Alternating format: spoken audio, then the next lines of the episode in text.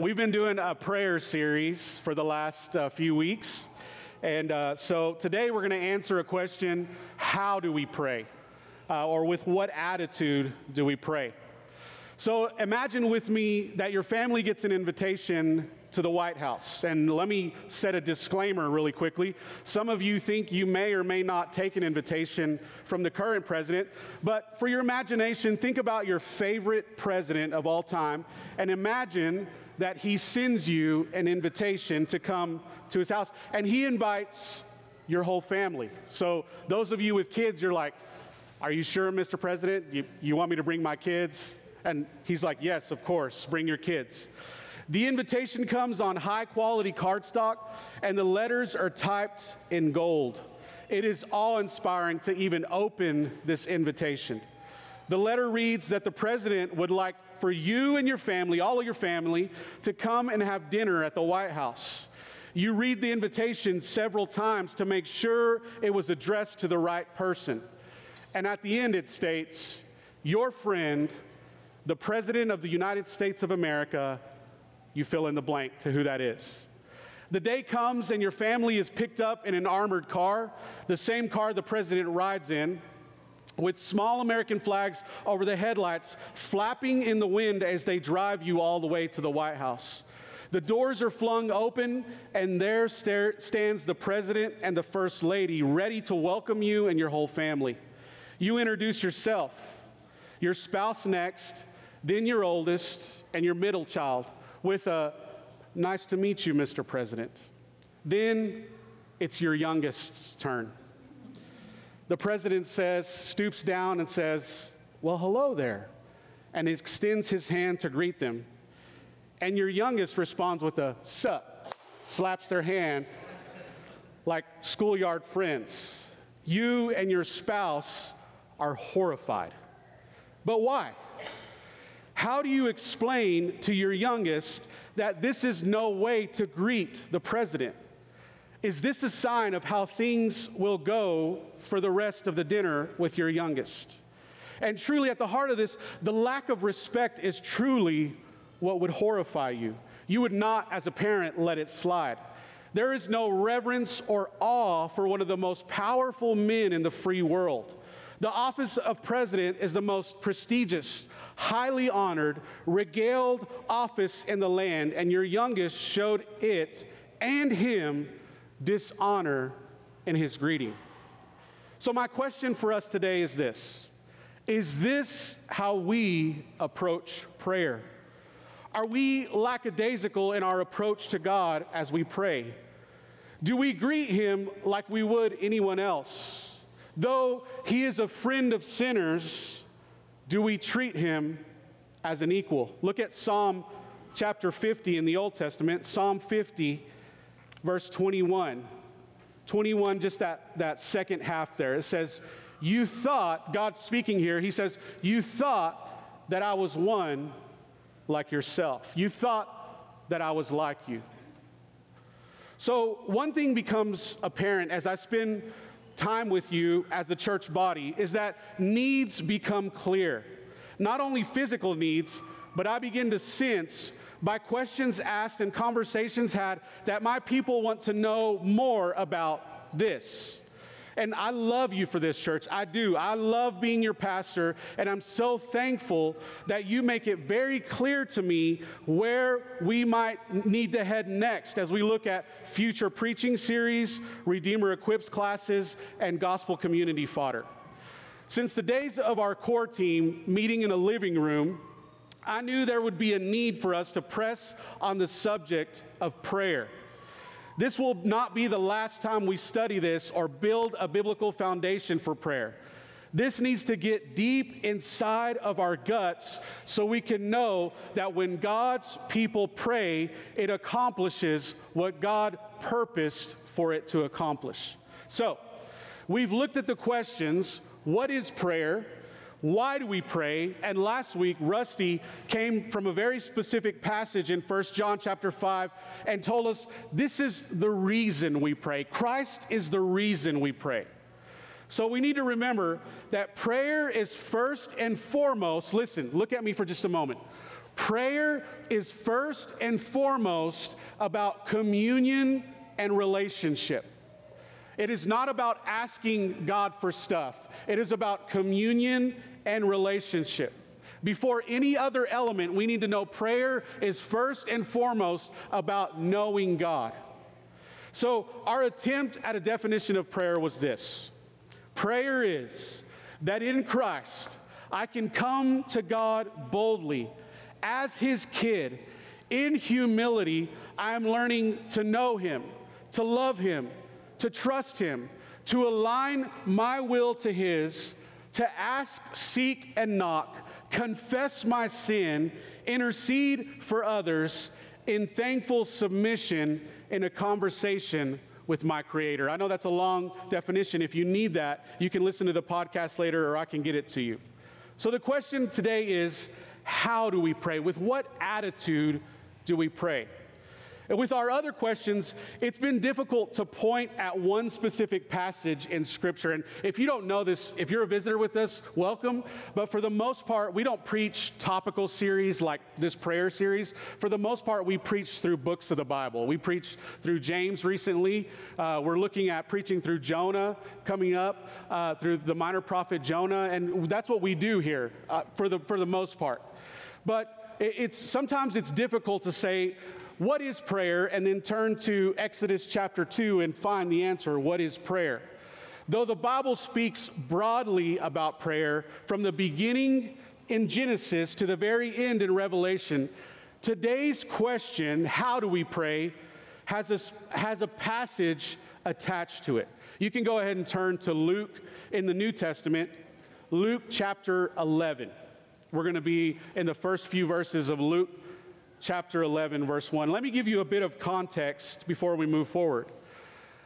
This, Luke would have sat and received eyewitness accounts on the life and ministry of the Lord Jesus. Now remember, Luke lived at the same time Jesus lived, but he would sit and get eyewitness accounts from people who walked with the Lord Jesus. So, with the apostles, with his mother, he would sit and get eyewitness accounts. And just before this account in Luke chapter 11 with his disciples, something interesting takes place with two women. Look just before that in Luke chapter 10, just before that, verses 38 through 41. Listen to this says, Now as they went on their way, Jesus entered a village, and a woman named Martha welcomed him into her house. And she had a sister called Mary who sat at the Lord's feet and listened to his teaching. But Martha was distracted with much serving. And she went up to him and said, Lord, do you not care that my sister has left me to serve alone? Tell her then to help me. Verse 41. But the Lord answered her, Mar- Martha, Martha, he says her name twice. You are anxious and troubled about many things, but one thing is necessary. Mary has chosen the good portion, which will not be taken away from her. Notice what takes place here. Martha was distracted with much serving. And her prayer to the Lord Jesus is Look, I'm getting all this ready for you, and my sister's not helping me. Remember, she's praying in that moment to the Lord Jesus in the flesh. And her prayer is one of filled, riddled with anxiety. She says, Why isn't she helping me? And the Lord Jesus says, Mary has chosen the good portion. She's not up anxious about everything. She's sitting at my feet listening to me teach. Mary chooses the good portion. So, this reminds us that prayer is first and foremost about communion and relationship. Now, are there things to do? Absolutely. For you stay at home moms, is there always a load of laundry? Yes. There's always something to do. The real question is why are we doing them and with what attitude? So, with this in mind, this, this encounter that takes place, we move to Luke chapter 11, verses 1 through 2. Let me give you another disclaimer here. We're going to spend four weeks at the end of July into August looking at the Lord's Prayer specifically. We're going to look at it in depth. So the scene shifts from this particular house Jesus was in, and the disciples are waiting for, for him to finish praying. They ask a very specific question. Look at Luke chapter 11, verse 1 says, Now Jesus was praying in a certain place. And when he finished, one of his disciples said to him, Lord, teach us to pray as John taught his disciples. And he said to them, When you pray, say. And then he launches into the Lord's Prayer. Notice, notice something here. Notice that Jesus does not shoo them away when they ask. And this is something else he doesn't do. He doesn't give them five tips to better prayer. He doesn't shoo them away. He doesn't give them five tips to better prayer. And he doesn't shame them. Do you notice that? He doesn't shoo them, he doesn't give them tips, and he doesn't shame them.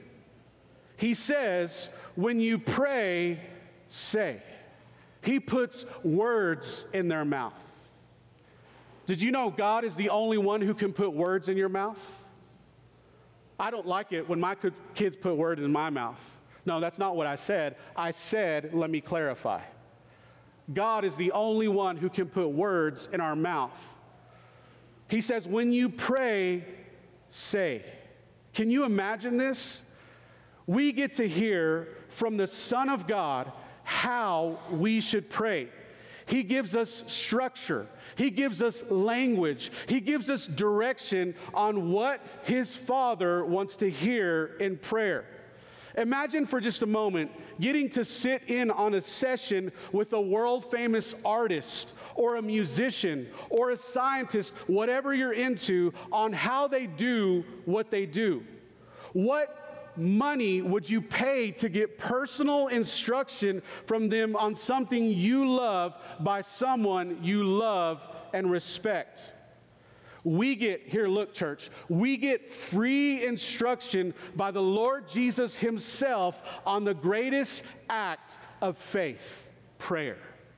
Did you know that's the greatest display of faith that you have is to pray? So many times it's left for the end well, I, I guess I'll pray.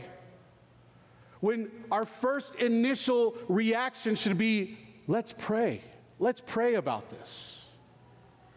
The greatest act of faith is prayer. So, because we're going to spend some time delving into the Lord's Prayer at a later date, the question I want to look at a little deeper isn't just how to pray, but with what attitude do we pray? In our definition of what is prayer, we included some specific phrases. One being in humility. We pray in humility. And then towards the end of the definition is in thankful submission. Keep, this, keep these two phrases out in front of you as we continue our time today. Turn, if you would, to Matthew chapter 6 in the New Testament, and it'll be on the screen behind me.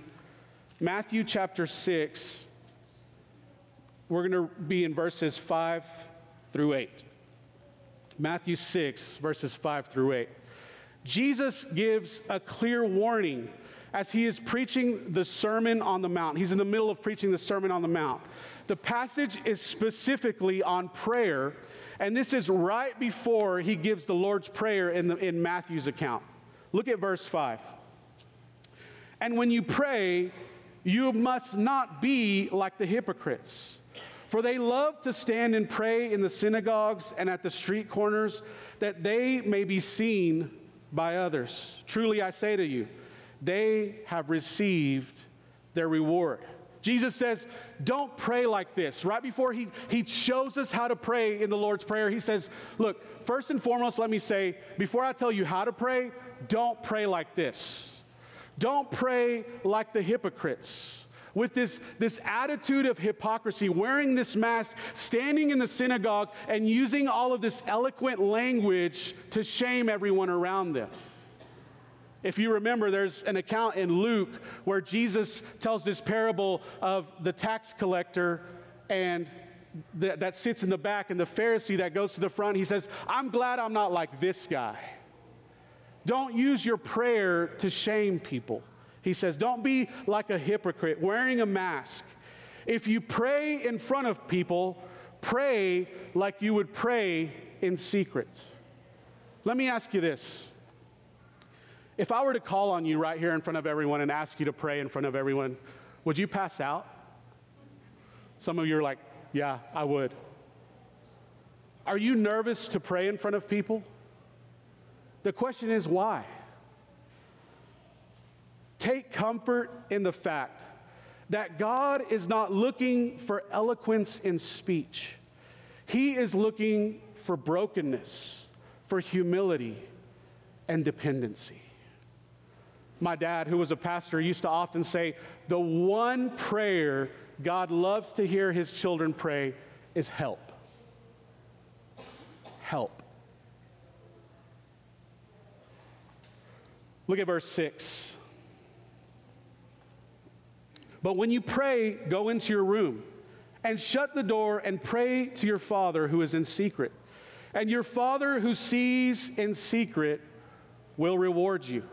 Again, the Lord Jesus doubles down here and he says, This is about relationship, this is about communing with me. This is the secret place of prayer. This is where we find relationship with the Lord Jesus Christ. Let me give you just, just some advice here. Okay, if you're like, Ricky, I, I, you've talked a lot about prayer, you and Rusty have, and we've talked a lot about it at GC maybe or whatever it is, or just with our family, and I'm still having a hard time. Here's what I would say make a plan and stick to it. Plan to pray. If you don't plan to pray, you plan to fail. So make a plan to pray. Maybe it's giving up 30 minutes before the kids get up and, and praying. Or maybe it's laying the kids down a little earlier and going outside and praying for 10 to 15 minutes, whatever it is. Make a plan and stick to it and pray. This takes discipline and dying to things you really want to do that might ultimately be time wasters. If we could sit down together, and this is true of me too, and chart out how much time we spend binging some, uh, some show on Netflix or scrolling social media or TikTok, could we carve time out of that and spend time praying? Make a plan and stick to it for prayer. Verse 7. Look at verse 7. It says, And when you pray, do not heap up empty phrases as the Gentiles do, for they think they will be heard for their many words. The warning continues here. He says, Don't heap up empty phrases. The King James Version says, vain repetitions. The New Testament Greek for this phrase here is batologio. That's the word here, batologio. It serves as an onomatopoeia. Do you know what an onomatopoeia is? We're going to go to English for just a minute. Onomatopoeia is a word that sounds like what it is, like buzz, quack, honk. That's an onomatopoeia. So in the Greek, this word batologio says, don't batologio, don't babble on. Don't just sit there and heap up empty phrases like all these people you see around trying to pray. Don't babble. I worked for a pastor a few years ago, and he went to uh, Israel on a trip for about a month. And he said one of the one places he really wanted to go was to the Western Wall or to the Wailing Wall. And this is where you see these videos where people, where Jewish men are standing at the wall and they're rocking back and forth. Have you ever seen this? They're rocking back and forth. Well, he said, I walked up, as a Westerner, I walked up to the Wailing Wall, and these men who were sitting there rocking back and forth walked up to me and they said, Would you like to write down a prayer on a piece of paper and I'll pray on your behalf and stick it into the Wailing or to the Western Wall? And the pastor said, Sure. So he was so excited. He got out a piece of paper and he started scribbling down this prayer and he handed it to this man.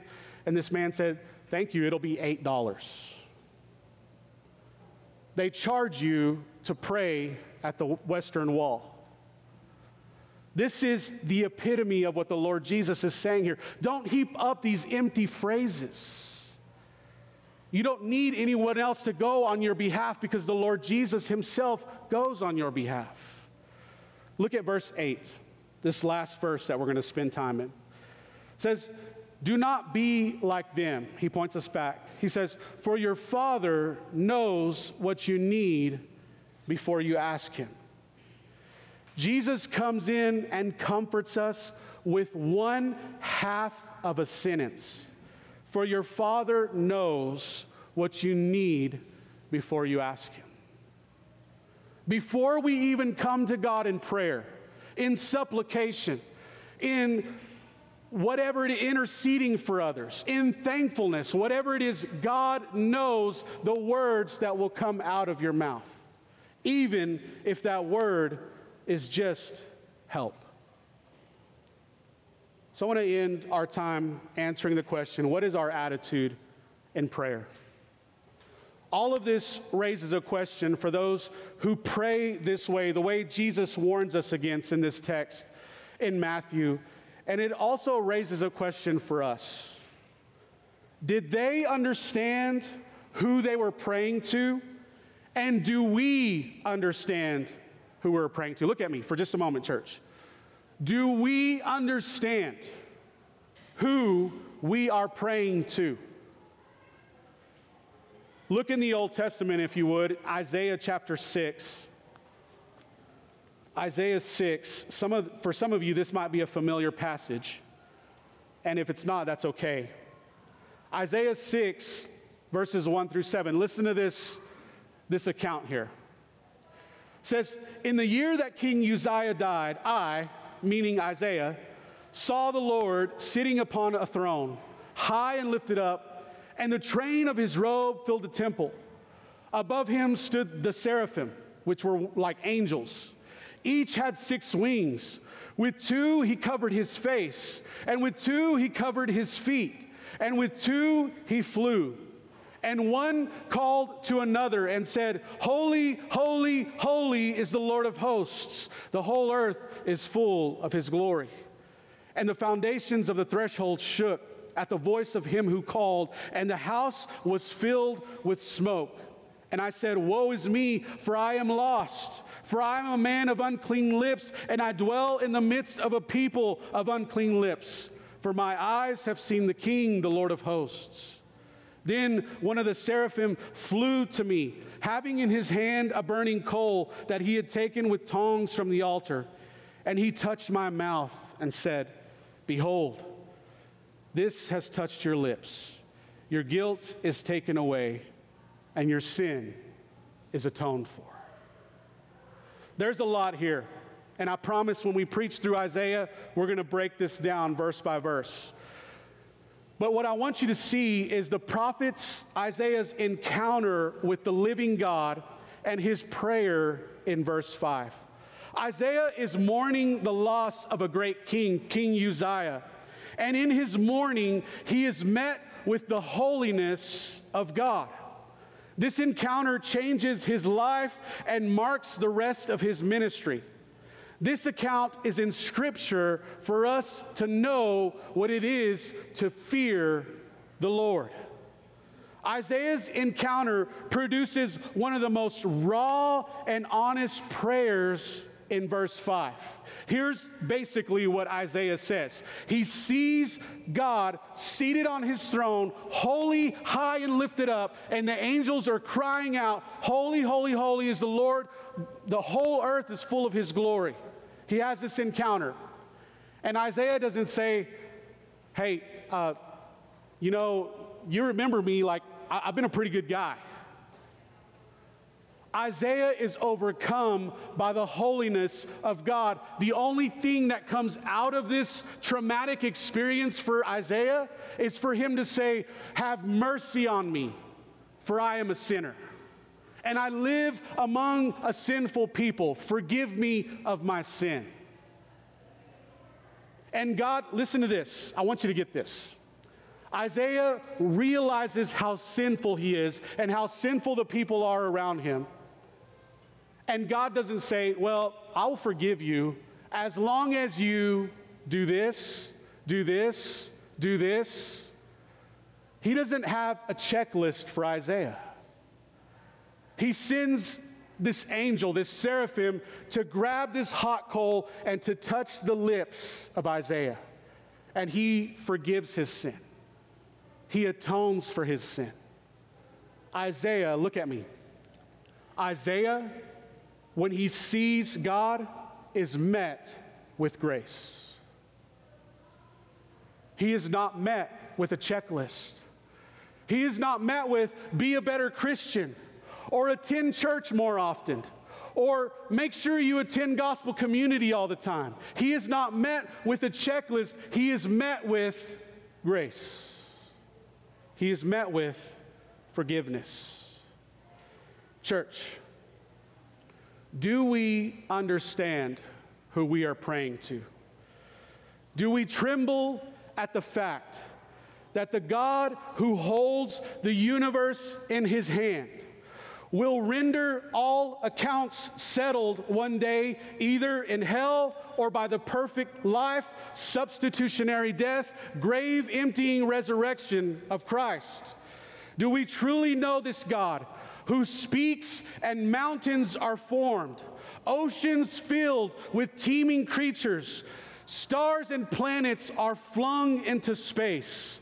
Are we aware of the power and might of this God who holds back his fury and wrath now for the day when he splits the eastern sky and the unrepentant beg for the mountains to pile on top of them to try and to vo- avoid the reality that Jesus is Lord?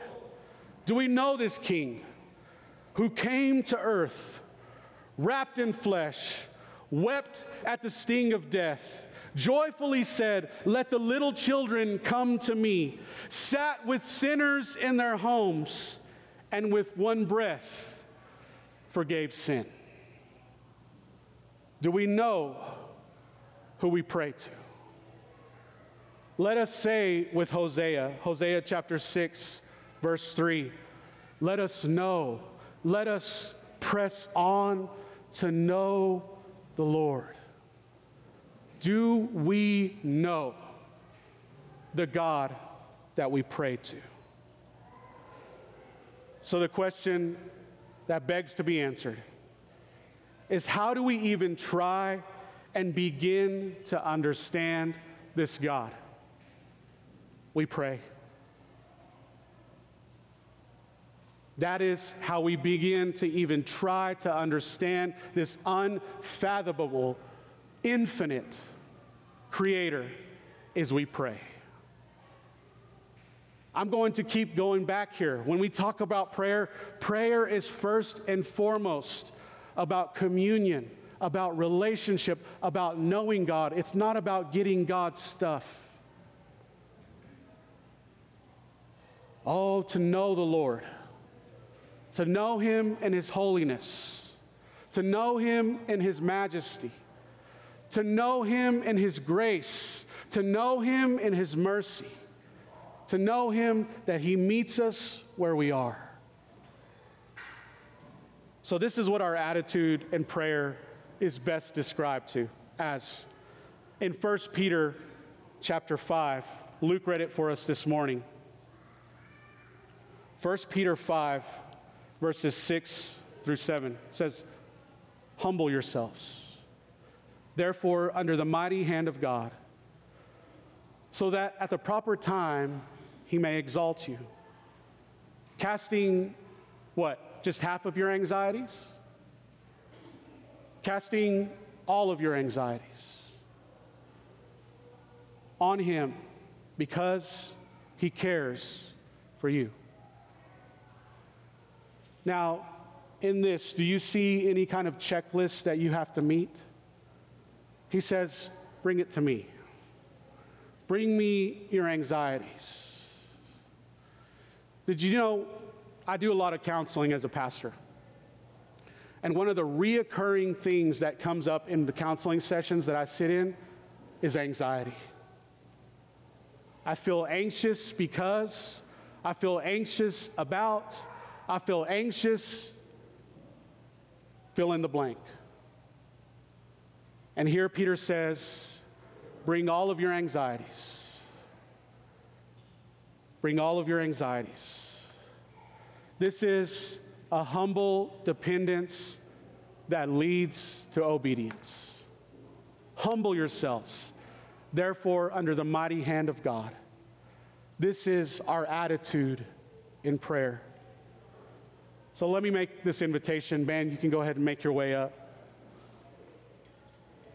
I do this every week, and I'll continue to do it as long as I'm the pastor at Redeemer. First and foremost, if you are not in Christ, if you are in this room and you would say, I don't know if I'm a Christian, or no, I'm not a Christian, the invitation's open for you today. We're not going to make you raise your hand and come up to the front or anything like that.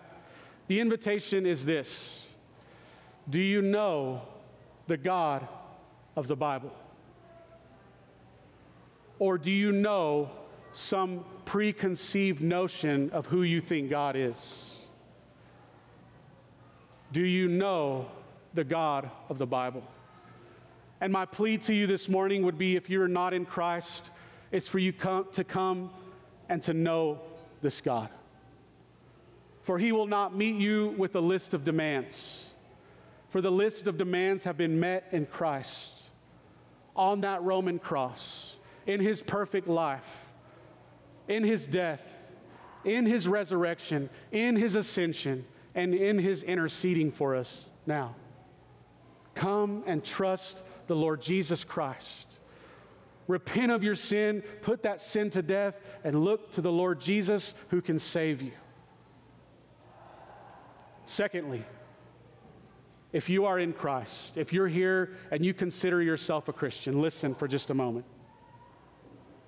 Do you fear the God of the Bible? Do you approach him as an equal, or do you approach him with reverence and with awe? The fact that, listen, I, I cannot get around, I cannot wrap my mind around this, that God had no beginning and has no end. He has always existed. Do you know and fear and love the God of the Bible. And as we sing here in just a moment, maybe this is a, a time for you to repent and say, God, I, I don't know that I know you. And may you meet him here. May you meet him in the scriptures and how serious he takes sin so serious that those who die apart from Christ will spend eternity under his wrath. So serious that he crushed his one and only Son on a cross. Do we know him? Do we know this God of the Bible? Let's pray.